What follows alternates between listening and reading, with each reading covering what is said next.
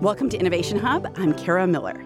About 75 years ago, doctors were very worried. For a while in the 1940s, roughly one out of almost every two people in this country died of heart disease. It was a killer that captured the attention of the American medical establishment, says Sandeep Jauhar, a cardiologist and director of the heart failure program at Long Island Jewish Medical Center. And there's a, a famous speech by Harry Truman where he speaks about heart disease using almost the same language as he spoke about the Soviets and the Iron Cur- Curtain that was descending over Eastern Europe. He said this is a tremendous challenge to the American public. Um, it is one that you know we have to fight with all our might and technology. In a sense, it was sort of like AIDS in the early 1980s, in that it was a disease that dominated American medicine you know, in terms of research dollars as well as um, politically. In fact, Truman's predecessor, Franklin Roosevelt, had suffered from rising blood pressure leading up to his death in 1945. His last blood pressure measurement was a rather shocking 226 over 118, but his doctor didn't pay much attention to it. Truman saw the impact of heart disease and he knew things had to change. So you know, in the wake of FDR's death, which was a, you know, national trauma, the death of a beloved president who had gotten us through, you know, two of the most eventful periods in American history, the Great Depression and, and World War II. Um, you know, in that wake, Congress decided to found the National Heart Institute under the umbrella of the National Institutes of Health. Jauhar, who's a contributing opinion writer for the New York Times, says this pushed us towards a new understanding of the heart. Doctors invented cutting edge procedures to help people with heart disease. Pioneering studies were launched to figure out what factors contributed to the disease. A few of those things, Jauhar says, were smoking, high blood pressure, and diabetes. What the big studies of heart disease didn't tend to focus on, at least in those early days, was the impact of more intangible things, things that might have seemed a little squishier to the medical establishment. But in the 1970s, the scholar Michael Marmot did research on a particular population in the San Francisco area, research that would tell us something crucial about the nature of the heart. In the study, Japanese immigrants in the United States were looked at. Now, people who live in Japan actually have very low rates of coronary disease. Those who move to the United States tend to have higher rates. Those who move to Hawaii actually have intermediate rates between those who live in mainland United States and those who live in Japan. So it seems like the the further that that Japanese immigrants move away from mainland Japan, the more heart disease they develop. The thinking was, well, that's because immigrants adopt American diets. And once they do that, they start to mimic American cholesterol levels and blood pressure, and voila, they're at a higher risk for heart disease. The Bay Area study proved that assumption was wrong. Those who had a more traditional lifestyle that was sort of in keeping with their Japanese roots. In other words, they had more Japanese friends, they had more Japanese coworkers, they spoke Japanese more, their kids spoke Japanese more, tended to have much less coronary disease, sort of in line with their counterparts still living in Japan. Those who ha- were more westernized and adopted more of an American social lifestyle, they tended to have much more coronary disease, sort of in keeping with the disease rates in Americans living in the United States. So, so th- that study really showed that psychosocial factors have to be important in the development of heart disease because you can't explain why coronary disease rates differed so much in these two subgroups that had essentially the same diet, exercise, blood pressures, cholesterols, and so on. The only thing that really substantially differed was the way that they chose to live. Sandeep Jauhar is the author, most recently, of Heart, a History. He argues that the next frontier for heart disease is prevention and thinking more about the heart in the ways that the study of Japanese Americans did, which isn't to say that blood pressure or smoking or diet aren't important, because they clearly are. But there are squishier things that are pretty key too, like love and friendship and community. The power of the heart, both as a focus of medicine and as a symbol of love and goodness, has fascinated Jauhar his entire life. Sure, it's something that gets operated on, but it's also something we innately know to be affected by emotion. Think about expressions like put your heart into it, wearing your heart on your sleeve, having a heart that's overflowing. Think about all the heart shaped cards that people give out on Valentine's Day. Jauhar says some of the mental and physical connections that the heart makes, which we're just starting to understand, they have in some sense been understood by philosophers for thousands of years. In the Middle Ages, the plant called silphium was used as a way of birth control, and the seed pod of silphium actually resembles the Valentine heart. Huh, so okay. that may be one of the reasons why the heart became associated with, you know, sex and romantic love. But before that, the Greeks, even the ancient Egyptians, thought of the heart as the sort of central player in the body, one uh, the place where the where the soul resided. In fact, when the Egyptians used to bury people, they used to take out their hearts as an offering to the um, underworld. It was very clear to the ancients that the heart was the central actor uh, in, Right. in the body, and in, in many ways that uh, that is still the case. Um, you tell this amazing story in your book of the first permanent artificial heart. Um, it was given to a man in Salt Lake City, Utah, uh, 1982, and his wife. You know, he's had this big surgery, going in for this big surgery, and his wife says to doctors, which you quote, "Will he still be able to love me?" And I feel like that Yeah. speaks to even even with all the medical science we know, our even current conflation of like the medical value of the heart and like the emotional value of the heart. Exactly. I mean, I think that speaks to the central role of the heart in our culture.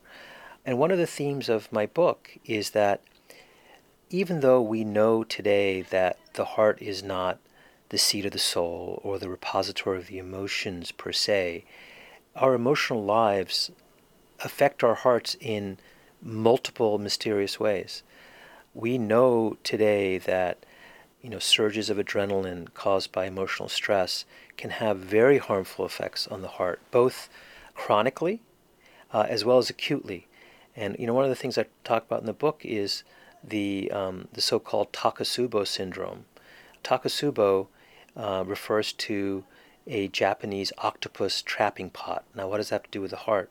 Well, it turns out that when people suffer intense emotional upset, usually after the breakup of a romantic relationship, but sometimes after the loss of a spouse, they can develop what is commonly known as the broken heart syndrome.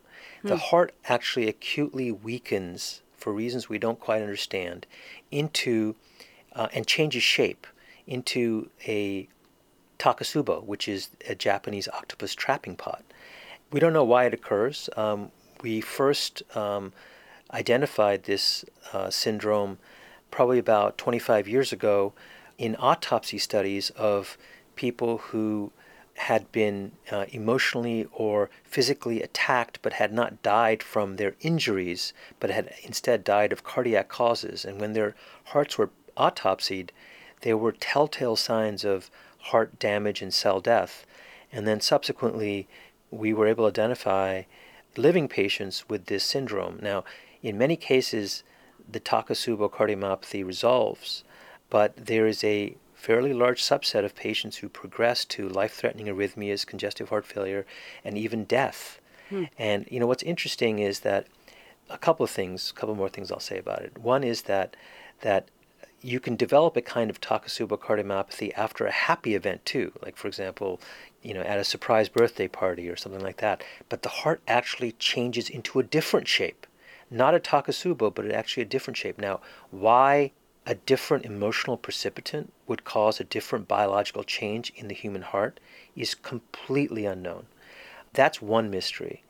The other um, sort of interesting fact is that the Takotsubo cardiomyopathy can happen not just after emotional upset, but also after widespread social upheaval, like for example after a hurricane or an earthquake. Huh, okay. They've done studies where where patients can develop this this condition after sort of widespread um, environmental damage, loss of a home, and, and you know and so on. So you know it's just it, it just speaks to the fact that even though the heart doesn't contain the emotions, it's very responsive to them. So, in a sense, our emotional lives are written on our hearts. Hmm. So, heart failure is your specialty. Yes. Um, do you want to tell the story of how you became interested in the heart in the first place? Like, why it became your whole life? Yeah. Well, uh, I have a very malignant family history of heart disease. My paternal grandfather died before I was born, and um, he died actually in front of my father of a sudden heart attack. My father was not yet 14 years old, and they were sitting together having lunch, he and my grandfather, and my grandfather, um, you know, slumped to the floor. A traumatic uh, event had, had occurred earlier in the day. He'd actually been bitten by a snake Hmm. And the family assumed that the death was from the snake bite. But when my grandfather was taken to the hospital, the doctor confirmed that no, it was not, you know, venom from the snake, that nothing else could have killed my grandfather so quickly, and that it was a heart attack. Now, maybe it was provoked by right. the worry or trauma from the snake bite. So that event is probably one of the most important events in my lifetime, and it happened before I was born. And the reason why I say that is because my father never got over his father's death.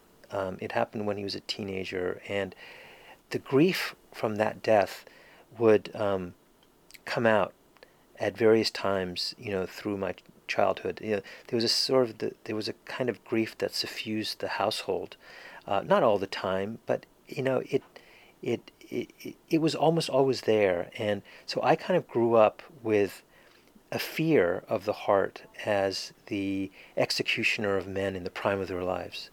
My grandfather was healthy, apart from the snake bite earlier that morning. I mean, he was he seemed perfectly fine. He was vigorous. He was working, and all of a sudden he was dead. And to to me, it seemed like such a cheat that you could be healthy and, and actually still die and and there's only one organ that can mediate that, and that's the heart. And so I grew up with that fascination, and then uh, a few years back, when I learned that I have the beginnings of coronary artery disease, that you know did nothing to mm-hmm. lessen my uh, fascination and obsession, um, you know, with the heart. You're listening to Innovation Hub. I'm Kara Miller. I'm talking with Dr. Sandeep Jauhar, director of the Heart Failure Program at Long Island Jewish Medical Center and the author of Heart, a History. You know, one thing you say, though, is, you know, since Harry Truman said, let's tackle this thing, let's get on it with heart disease. So, you know, about since the late 40s or 19 or the, the, the early 50s, we've done an incredible job in reducing uh, the amount of heart disease in the US. How have we done that? What's sort of the new technology, the new research that's allowed us to do that? Well, there's been an amazing progress in uh, in uh, heart technology. You know, in the last uh, 60 years or so, most of it spearheaded in in America. So, if you think about the treatments that we usually associate with heart disease stents, coronary angiograms, angioplasty, heart transplants, artificial hearts, coronary bypass surgery, and then pacemakers, defibrillators. All of that was developed essentially in the last half century or so. So there's been tremendous technological progress. And in fact, death rates from heart disease in the United States peaked in 1968, the year I was born. Hmm. And there's been a steady decline, in part because of medical technology, in part because of drug therapy, and also in part because of public health innovations and public health initiatives like promoting smoking cessation, mm-hmm. having people know their cholesterol uh, know their blood pressure, try to reduce those risk factors.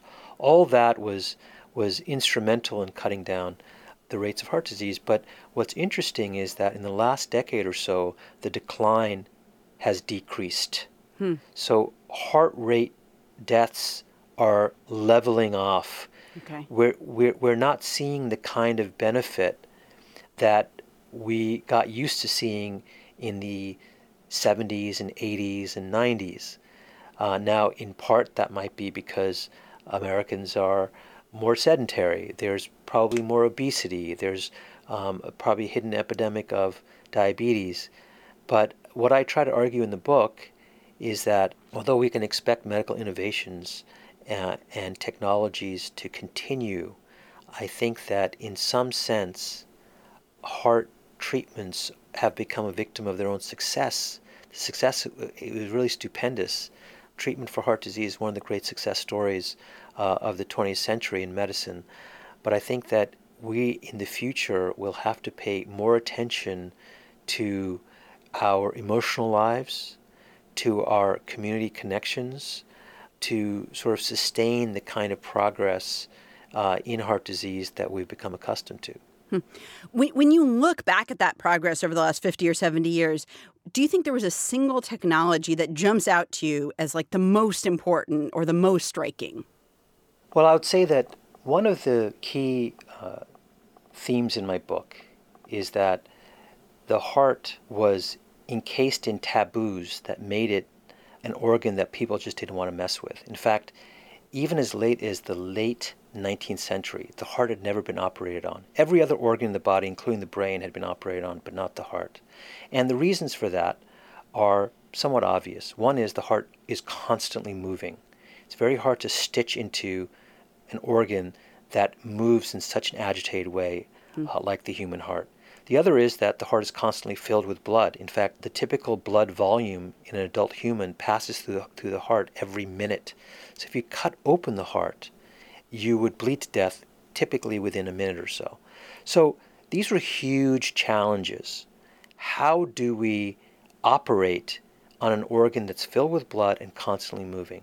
So the the solution, as we know today, was the invention of the heart lung machine a machine that would actually take over the circulation while the patient's heart was stopped, emptied of blood, opened up, and fixed. And then they were weaned off the heart lung machine. So I would say that so the, the so the blood just routes through this machine. Is that how it works? That's right. So okay. the the machine essentially is hooked up in parallel with the heart, and it shunts blood into the machine and away from the heart. And so then the heart is emptied of blood and then is basically stopped through you know injection of potassium chloride. It fibrillates, it doesn't no longer beats, and then you mm-hmm. can cut it open and fix it. Wow. Um, now the the development of the heart lung machine took many decades. In fact, the first proposal for the heart lung machine really wasn't until uh, the late 1920s, but the machine itself wasn't built till 1954. So before the machine was built, doctors had some outlandish ways of performing heart surgery, and I'll just tell you about one quick one. Okay. One of the most innovative surgeons of the 20th century, a, a guy named Walt Lillehei, worked in Minneapolis, looked at the way that a uh, pregnant woman supplies blood to and oxygen to her fetus. Now the fetus doesn't breathe; it's it's floating in fluid.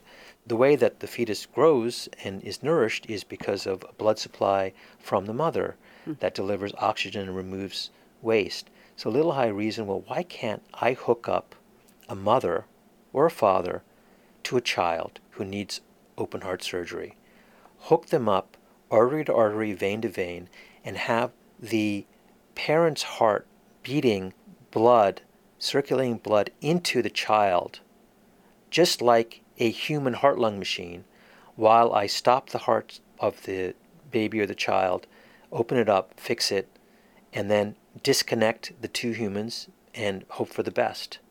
Did it and uh, he did these studies initially in dogs, and they didn't work. mm-hmm. because there were problems with the connection of the circuits. But ultimately, he perfected the technique and eventually tried it on humans. Now, you can imagine the uproar. Wow.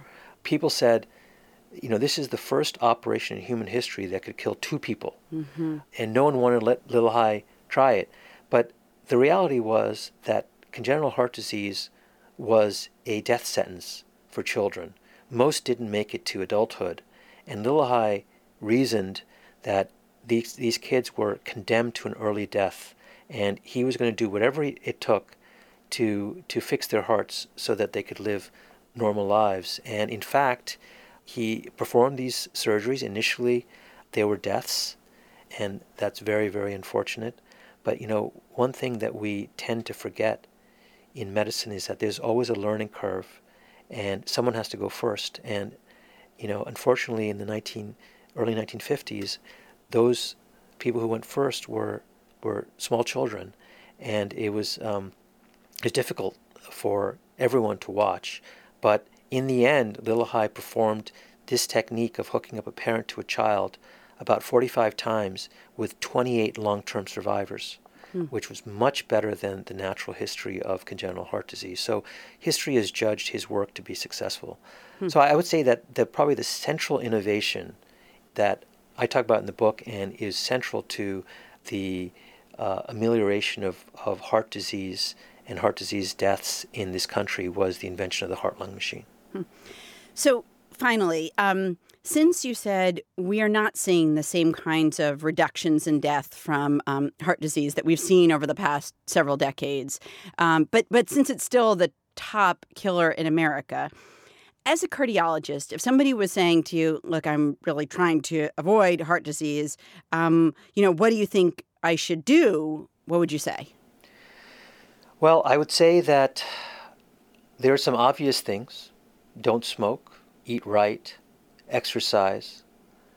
But also, I think it's very clear to, to me today, after two decades in the field, that we need to pay more attention to our emotional lives, the quality of our relationships, our marital health, our, the health of our relationships with our children. You know, the connection and community are always thought of as aspects of our lives that improve the quality of our life. But I think that it's becoming increasingly clear that those things are important for our lifespans also. So the quality of our relationships, how we love, our capacity to transcend distress, those things are also a matter of life and death. Dr. Sandeep Jauhar is a cardiologist. He's a contributing opinion writer for the New York Times, and he's also the author, most recently, of Heart, a History. Sandeep, thank you so much. Thank you.